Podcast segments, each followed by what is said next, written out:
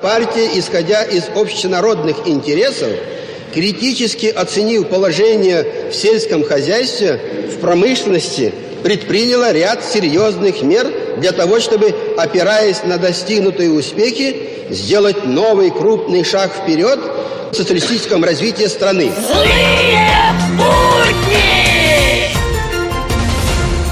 Новости в эфире. Владимир Путин подписал указ о придании оптимизма перспективам экономического роста в Российской Федерации. Документ вступает в силу с момента прочтения.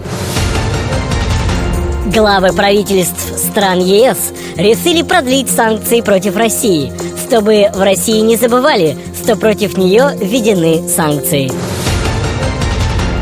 Новости науки. В здании Российской Академии Наук прогремели взрывы. У нас нет большого адронного коллайдера, поэтому пытки протонов сталкивали прямо в коридорах Академии наук. Объяснили в пресс-службе учреждения.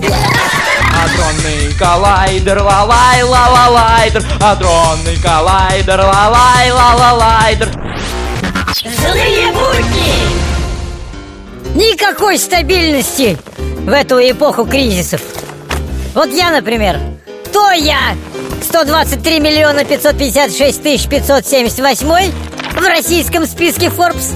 То 133 миллиона 498 тысяч 766. Ну как так жить? Злые будни! В бутиках от Louis Vuitton квадратный метр платья среднем стоит пять тысяч долларов. Ох, нифига себе! А у вас в городе есть платье от Louis Vuitton? Ну, платьев нет, но есть асфальт от Louis Vuitton.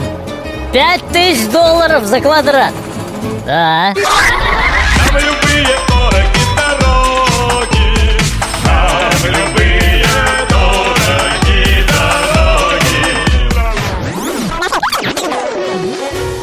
В эфире авторская аналитическая программа «Вот так вот». Вот так вот здравствуйте.